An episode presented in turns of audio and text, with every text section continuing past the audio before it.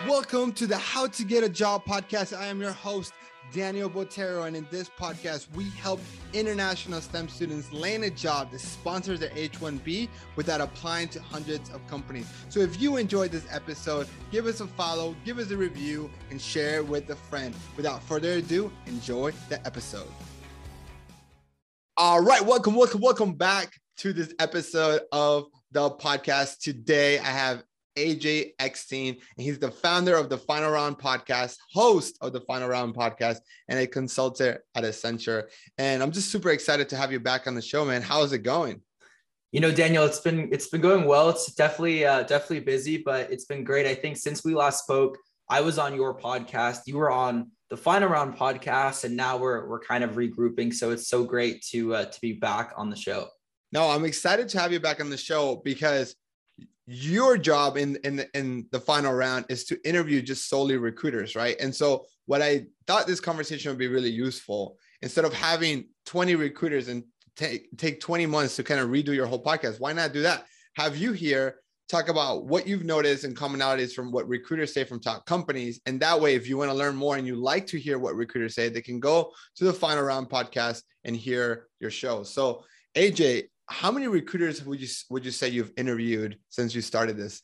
Um, yeah, show? it's it's crazy to think about. It's it's been a journey, and you know, I think from the start we wanted to think about a set of guests that were really hard to outreach to, but if we got them on the show, we knew it would be a really insightful episode. So you know, it's definitely been, I would say, a slower journey than most podcasts, just because, as I'm sure everybody listening, if you've ever outreached to a recruiter, you've even you've either gotten ghosted or they don't respond after a couple of months or they say I'm too busy. So that's the same for us, but we've been really slowly hammering away. And I think we're almost at 30 interviews now with some of the largest recruiters some of the largest companies, some of the recent uh, episodes with Snapchat, with Netflix, Spotify, Google, LinkedIn, Microsoft, etc. So we're at about 30 now. And, you know, it's funny from the start, I was always wondering if each episode was going to be very similar because you would think that recruiters have the same thing to say but we actually differentiate our episodes with asking different questions to every recruiter. We try to tailor every questions uh, set to the recruiter, to their background, to the company. So it's very specific on the company as well. For instance,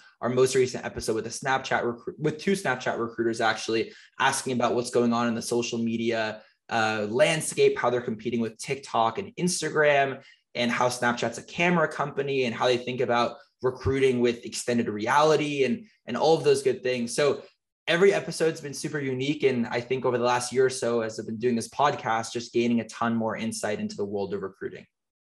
You know, I think what's interesting uh, and this is like we have to remember it's like when we think about like resume advice or we think about interviewing advice and we hear so many different types of advice but remember like everybody like at the end of the day we're human and every because of human we're unpredictable and we all have different preferences. And so recruiters are humans too. And what one recruiter might think is a really best practice another recruiter might actually not like that. And so it's just really important to understand who your audience is because it might shift. And so i think that's why like if you ask 10 recruiters for a resume review like you're gonna get 10 different pieces of advice. Now there are some commonalities right? There are some foundations that are really expected. But after that 80% of the foundation that everybody agrees in, that that 20% is where you see a lot of difference. But have you found that to be true, or what have you found?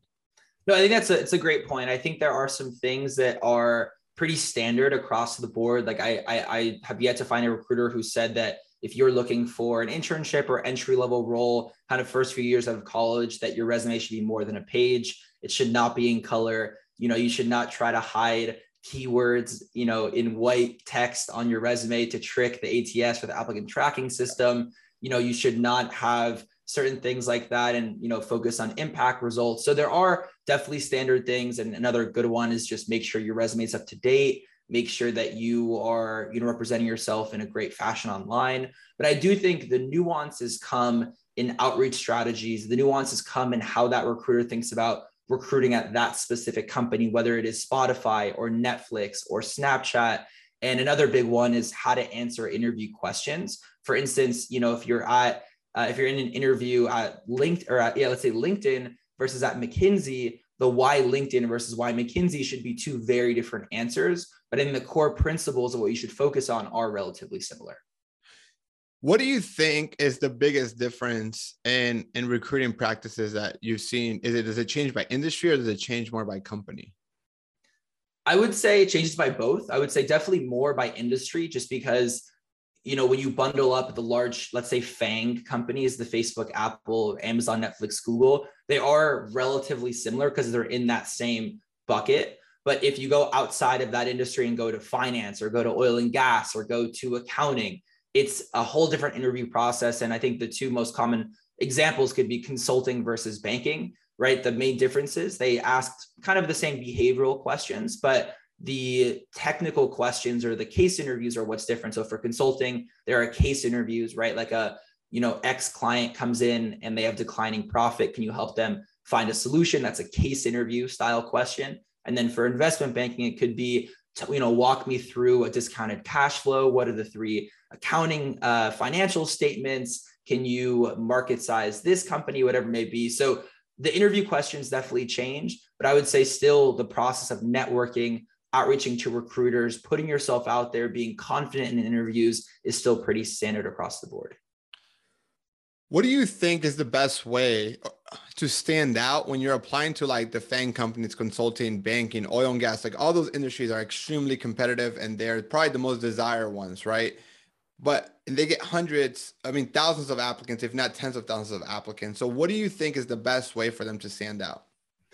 I think when you are applying, you definitely should not just have a rapid fire approach. You know, I, I've helped a lot of people on, or there a lot of job seekers on their job search journey, and they almost brag that they've applied to a thousand companies today. And you know, you should not go for it's a numbers game, but it's it's to an extent because if you just apply to 10,000 companies in a day or a week or a month you're not doing the supplemental work that you need to do so i would actually say before you even apply because once you apply it's hard to add a referral to that and mm-hmm. obviously and I know, I know in your show daniel you talk a lot about referrals it's best to get a referral first and then apply second so have a target set of companies in a certain industry and then from there try to reach out to people on the team that you want to work in right? So i think a big misconception is that you need to speak to the recruiter before you get that interview. But i've actually confirmed and validated with many recruiters on the show recruiters are still extremely important don't get me wrong but if you can almost jump the recruiter and get directly to the hiring manager or get directly to a key decision maker on that marketing team or on that financial planning and analysis team, whatever that team may be, that's going to be super helpful. And it's a it's a straight shot right to that interview.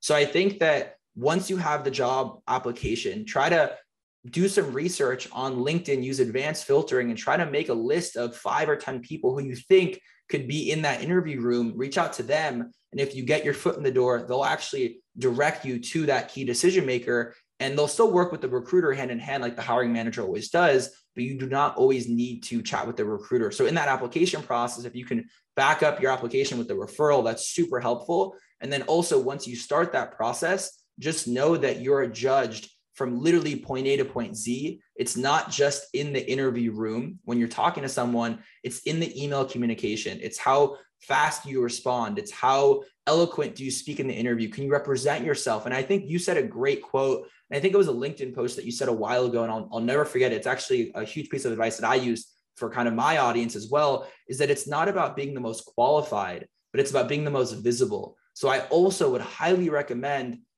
if you're shooting for a specific role, start creating some content and even start building a brand. It does not have to be a brand where you go viral and have a million plus followers and likes and engagement just start creating some content. If you're shooting for a digital marketing strategy role, right? Don't be afraid to share some news in the digital marketing strategy world and talk about that on LinkedIn. And you, you become a, not, I don't want to say influencer, but a thought leader. And that will add to your application and also help boost the company's uh, overall brand.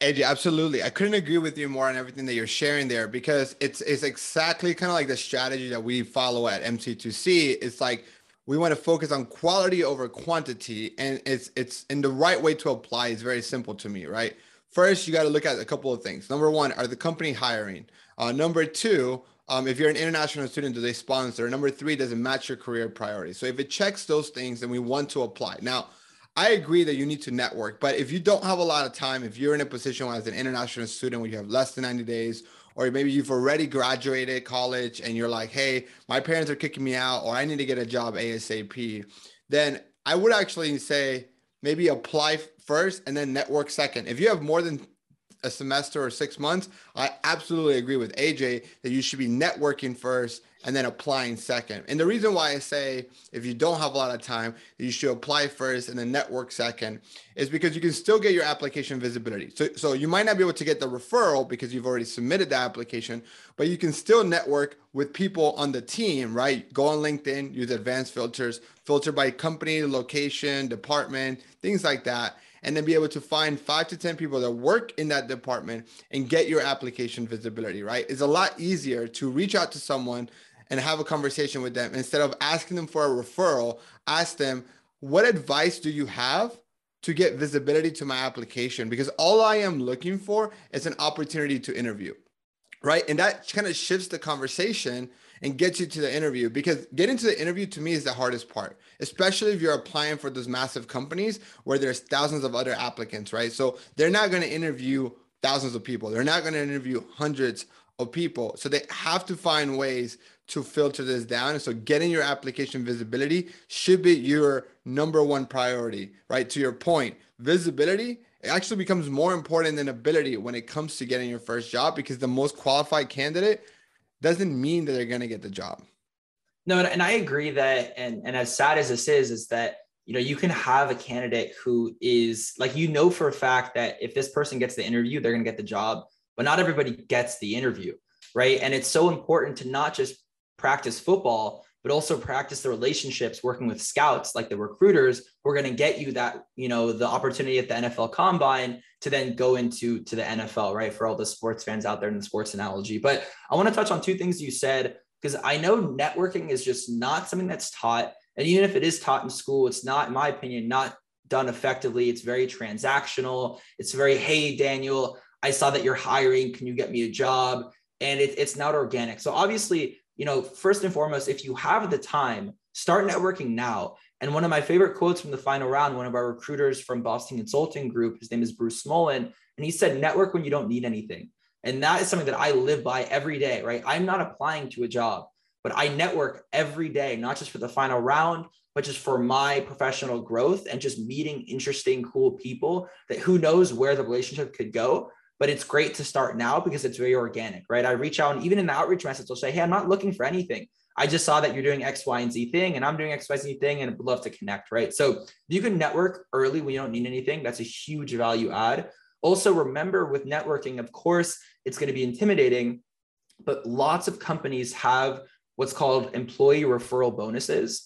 And it's actually in the employee's best interest to refer people who are qualified for a role. Because let's say that Daniel refers me and I actually get the job offer and I sign, Daniel could get a couple thousand dollars depending on every company and their referral bonus program. Not every company has one, but a lot of the larger companies do.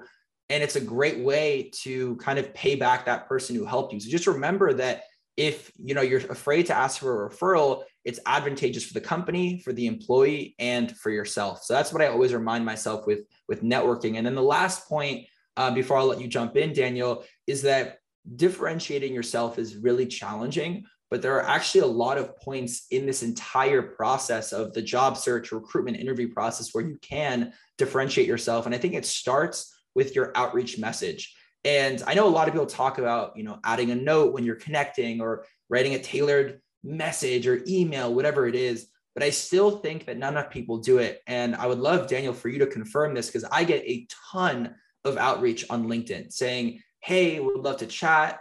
A lot of it is just hey, comma. It doesn't say hey, AJ a lot of it says like dear Eckstein, where I'm like, okay, my last name is not my first name. It's very broad. It's not specific. It's not tailored. And I don't even, you know, oftentimes respond or I just say I don't have time. Right. But I'm very selective with who I give my free time to. And I think it's the same with recruiters, with hiring managers, with anybody. So a way to differentiate yourself and actually get a higher response rate is to spend more time than the next person doing research on Daniel, seeing that he is from Orlando, seeing that he worked in sales and then recruiting at PepsiCo, and then tailoring your background and your experience to what he's doing today. And that's how you get responses in this process. No, absolutely. I think when we think about networking, it always comes down to relationship building. And we have to understand that relationship building comes down to human behavior. And at the end of the day, you have to understand that humans, right, just part of our, our DNA, we're selfish creatures, right? We ultimately only care about ourselves. Sometimes some people do a better job at disguising that than others. But at the end of the day, you have to remember that there's no such thing as a long-term relationship if it's not mutual beneficial. And this even applies to the relationship that you have with your parents right? And so that same psychology needs to apply to how you network with recruiters and complete strangers and understand that most of the time when we're networking and we're not doing this for our first time we're making it all about ourselves right? Like i need a job i need help check out my resume check out this is i i i i. But remember humans are selfish creatures and the recruiter and the hiring manager only care about themselves and their problems originally, unless you've built some sort of relationship, right? And so, unless the recruiter is specifically looking for your profile or the hiring manager is specifically looking for your profile, there's not going to be a good connection because you're not solving their problem right away, right? And so, what you got to do is actually flip that conversation and make it about them. And now, if you're wondering, it's like, oh, well, Daniel, that's that's great to hear, but I need a job today. Well, start with commonality right? Because people love to help people that are like them. So, what's a commonality? Did you go to the same school, right? Are you from the same country, same city, same state, like the same sports team, right? Or have similar interests? You know, odds are you have more in common with the hiring manager, right, than you do with the recruiter, unless you studied HR. But if you're a STEM student and you start a software engineer, the hiring manager is probably like a director of software engineer, a manager of software engineer, software engineer three, or something like that. There's a lot more commonality there. So start on the commonality. Make the conversation about them. What was their journey? How did they go from college to career, right? What do they like most about their job? What is it that you're looking for in the job that you posted on LinkedIn, right? Things that are about them will make the conversation go a lot better. So I totally agree. I also think, you know, on another note, uh, when you talk about networking, I think it's important for you to create processes about around around building relationships. And I agree with you, AJ. I think that we should always be networking. And I hate networking, but it's always build, building relationships, right? And so something that you can easily do if you are a very analytical and very organized person create a spreadsheet like an Excel, a Google Sheet, or use an app like Fabric that allows you to track your relationship. So you put name, title, company, and notes on when you talk and try to follow up with that with someone once a quarter, twice a year. Like it doesn't have to be daily, weekly, like depending on the type of relationship you're trying to build, you can then determine how often you follow up, right? I can't follow up with my mom twice a year, right? It needs to be probably daily, if not weekly.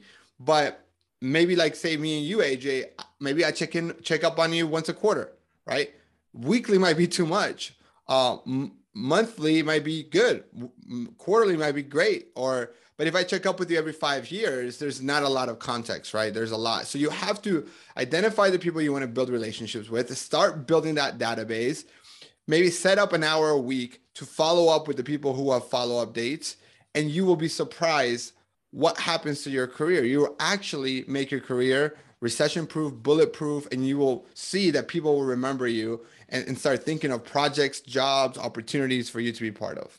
Well, I think there's so much to unpack there. And I, I heard this great quote where, where it said, always have three to five people in your network who, if you got laid off today, they would hire you on the spot, or at least they would fight for you and their company to open up headcount to bring Daniel on. I mean, the second thing is you said if you called, you know, your mom twice a year, I think I'd be disowned if I if I called my mom only twice a year. But you know, one of the things I want I want to really double down on is you said following up.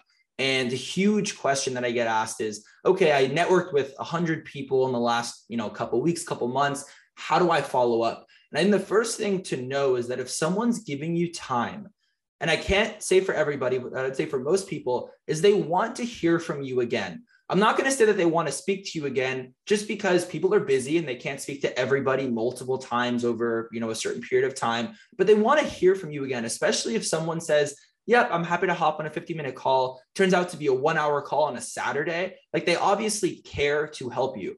So the biggest thing I want to say is yes, you should always follow up. I, I always feel bad when someone asks me for some time, I help them with, let's say, their career, and then I never hear from them again. And it's almost like, did I not give them good advice or did they just fall off the planet? So make sure you stay in touch, but also know that you don't have to hop on another call. It could be a LinkedIn message, it could be an email, it could be let's say they create content on LinkedIn. It could be just commenting and engaging in a comment. And then you have a quick conversation in the comment thread. And that is staying in touch, right? It could be a birthday. Hey, Daniel, saw it was your birthday. Happy birthday. Hope all is well. Let them dictate, yeah, let's hop on another call or, hey, how are you doing? It could be a promotion. Hey, you got recently promoted. You know, it could be an article that you read. Let's say that, you know, Jonathan always talks about what's going on in the world of media and you, there was a huge pivot with one company acquiring something else and you can reach out hey i read this article in the wall street journal thought it was super relevant to your recent linkedin post thought it was worth the read it could be a company update hey i saw your company was acquired hey i saw that your company did xyz thing so just thinking about unique ways to stay in touch is a really good way instead of just reaching out and saying hey can we hop on another call and i actually speak about this i, I recently launched a course i think uh, since probably since the last time we we spoke. Uh, it's a, a LinkedIn learning course. It's free. It's on the topic of professional networking and kind of rapid fire tips for networking. It's 10 very short videos, all two minutes uh, or less. Um, and it's just a way to think about unpacking networking because networking is such a buzzword these days and not many people know how to do it effectively. But the best way to do it is in an organic fashion when, again, when you don't need anything. No, I, I want to talk a little bit about what you were just saying about when you ask for advice and not following up. And, and I want to break this down to psychological term, right? Um, at the end of the day, the most valuable resource we all have is time, right? Everybody. And the busier you have, like the busier, busier, more successful you are, the less time you have. Because if we really think about it, life is all about a trade-off of time and money. So if we're born, we're born with all the time in the world, but we're broke, right? And at the end of our life, if we did it correctly, we have a lot of money, but no time. And no matter how much money we have, we can buy time. So think about it like this when you're networking, you're asking someone for their time, the most valuable resources in the world. And obviously, the people that you're networking with are probably very successful. It's probably why you want to get a hold of them. And because they're successful, they value their time more than any money, right? Like try to think about you networking with a CEO and how much they make a minute, right? So think about it like that, or a business owner. So what you have to do is again, going back to thinking about what's in it for them. A lot of times they want to give back because no one does anything great by themselves. And so if if you're lucky enough to get a hiring manager, a recruiter, or someone that has your dream job to give you some advice or perspective on something, the least you can do, especially if you want to continue this relationship, is to follow up. And it's an important concept called the feedback loop. So you purposely want to end every conversation you have that you're speaking to someone that's accomplished the goal that you want to do with a question hey, what book do you recommend if I want to improve my leadership skills? What book do you recommend if I want to uh, do X, Y, and Z? What influencer should I follow? What magazine, what trade, what YouTube video, what documentary, you name it, figure something out, right? Then what you want to do is execute it. And the key here is that you actually want to ask for something that takes very little of their effort to say, like a book recommendation, but a couple of hours for you to execute. Because what that does is shows that their five second of advice took you four hours to read a book and now they know that you, that you value their advice and that you execute their advice now reading the book is not enough following back up with them and saying hey aj thank you so much for rec- recommending me to read 1 million followers right uh, here's what I took away and actually starting applying. I've been able to grow my social media by X, Y, and Z, right? Or by Y, right? Now, if AJ comes to me a week later and asks me for advice, the odds of me saying yes is absolutely right. It's like, yes, 100%. Because I already know AJ is not going to waste my valuable time. And you can continue to do this over and over again. And that is, to me, the easiest way for you to go from a stranger to a mentor. And, and it's going to work every single time. I mean, I, I, love what you said about the feedback loop. And just to dive deeper into that, it could also be generalized, right? Like, let's say, for instance, today I was literally drafting a LinkedIn post and it was on the topic of what not to do in interviews, right? And you could totally reach out and say, like, hey, love your LinkedIn post. I actually have an interview coming up and I'll make sure not to do this. I'll keep you posted, right? That mm-hmm. is taking the feedback and then letting me know maybe in a week or so when you get feedback from the interview how it went and using those you know those tips so it can be generalized like a normal linkedin post or video i also think that you can end the conversation and if it's someone at the company asking them do you recommend anyone else you think i should outreach to to get more visibility in my application let's say? And oftentimes they will give you names. They'll say maybe they're generalized hey you should talk to the business recruiters. Hey you should talk to xyz person. And if they tell you to speak to someone you absolutely should reach out to that person. Tell them hey Daniel Botero recommended that I speak with you. So they'll respond, they'll answer. Once you chat with that person, right, do the feedback loop from there, but also reach back out to the original person and say, hey, so and so, I met with this person. Thanks so much again. They said that you guys play pickleball on Saturdays. So fun to see. You know, hope you're doing well. And again, I'm in the process of reading, you know, 10,000 followers book, right? And then you keep doing that and it creates this network effect and it's crazy how many people refer other people, friends, coworkers, colleagues, and it just grows into a massive network. And that's how you become well known because it's not just how many people you know, but it's how many people know you. And that's when you become an asset. And that becomes more important, right? It's how many people know you. So if if there is a job or an opportunity that opens up in their company, right? It's not who who you know, it's who knows you that then remembers. I'm like, hey, AJ's a consultant. I have this amazing job. Let's see if he's interested. I know he loves his job, but maybe this this job would be something that's interested. So I think you're absolutely right. And I love, really, really love your idea of like if you see a post, you see an influencer that gives advice, right? Or, or you see a content creator that gives advice, and you execute that advice and you follow up, letting them know, like, hey, I read your post a couple of weeks ago. I executed. Here's what the result was. That is the perfect way to get them to connect with you and to build a relationship with a content creator, influencer, or somebody you thought might be out of their reach. Because as someone that creates content, I want to hear feedback. I want to hear the success stories that happens. And it's like, it's the same reason why if you see an author, go read their book and review it and leave a genuine review. It is the easiest way to build a relationship with an author. This works. I mean, that's awesome. Yeah and and another thing on that is and i think people don't fully understand this and i didn't understand this until i fully dove into content creation is that engaging with their their content is is super helpful. And trust me on this and, and hopefully daniel you agree with this that we know who actively engages with our content. Again i can't say every single post but i know a good list of people who every time i post or maybe every once a week they will engage and that makes them visible and then if they ever need something after a couple weeks of engaging and supporting me, it's not just commenting, it's supporting what I am trying to do and build a community through my content.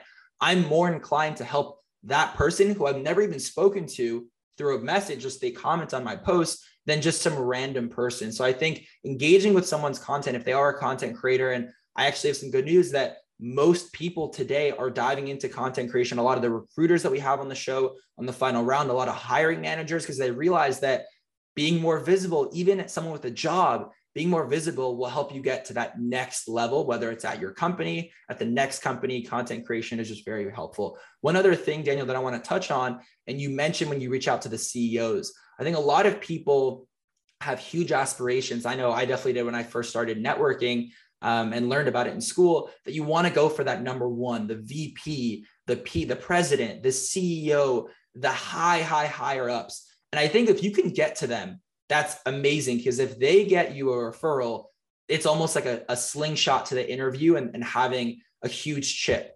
The issue though is that they probably recruited 20, 30, 40 years ago, and they are very out of date of what goes on on the ground. So that's why it's actually helpful to have a, a, a, good mix of people that you outreach to. Because if you're having trouble breaking into, let's say, you know, getting an interview or getting to talk to people at, we'll use Netflix, try to find the people who are on the bottom of the kind of career path or starting off in their career path, like the interns or literally the entry level workers, because they're going to be the easiest to outreach to because they're not as busy yet. Maybe they're still in school. I always say the cheat code is finding the seniors who got a job waiting for them in a year, but still have their .edu emails and who are still students at heart. And they would love to talk about how they got into Netflix as a senior. Use them to figure out how to get your foot in the door. And given that they are inside the company, they will know how it works. They'll be able to point you to the right point people. This is the recruiter for, you know, the University of Miami. This is the hiring manager for this marketing team. This is the interview tips that I use. You need to read this book. You need to watch this Netflix show, whatever it is. And then once you have that information, it's insider information, then you can use that to find the right people instead of trying to go for the CEO and then working your way downwards. I would actually start lower and then working your way upwards. No, I agree with you. To me, here's your priority when you're networking to get a job. Your ideal ideal connection should be the hiring manager of the department, like the ultimate decision maker on whether you get the job or not. Now, those are very hard to find, right? The second best people to network with are the people that are in your team, the people that also report to the hiring manager, who uh, will be your coworkers, who have been there. If you're going for a level entry role, who have been there for six months, a year, who have recently experienced the process and can give you inside information of what the process looks like and what you can expect. And then the third person that you can recruit, uh, third level, will be the recruiter. Now recruiters it's hard to identify which recruiter is recruiting what unless they posted the information on linkedin right? But that's your third third best. And then the fourth is anybody else in the company. So to me that's the that is the order. Hiring manager or your potential coworkers recruiters and anybody else in the business. So i agree with you. I think um, ceos and vice presidents is like the level of effort that takes to get them for the re- for the reward that you get is not what I would do to network unless it's a small company with less than 100 people. Um, it's definitely not worth all that effort. Now, it's important to build relationships with those individuals if your goal is to become a CEO or a vice president. But your first job, your first priority should be to get your foot in the door to, to start your career. Because I definitely think that your first job out of college is the hardest. Like once you get your first job, it sets that foundation and then allows you to then pivot or go into different career paths. And, and now that you have experience, right, is that challenge of like, they require level entry roles that require three to five years of experience. Once you have that experience, what you actually find is that recruiters start reaching out to you more than than anything, and it kind of changes. And it's the same thing with being more visible, right? Because you know, I think starting off in your career, you will always be the one who is doing outbound, right, and reaching out to people. But you know, think about, and I just spoke on on a, a, live event. I was interviewed by the former chief growth officer from WeWork. It was a fishbowl live event. We were talking about personal branding, and it's astonishing to me that I think so many people try to just make their personal brand about the company they work for, let's say Netflix, or the school they go to, let's say Harvard University. But you have to realize that there are thousands of employees at Netflix. There are thousands of students at Harvard. So that brand is not good enough. Of course, it could be a part of your personal brand, but I would really encourage my audience, your audience, everybody out there listening.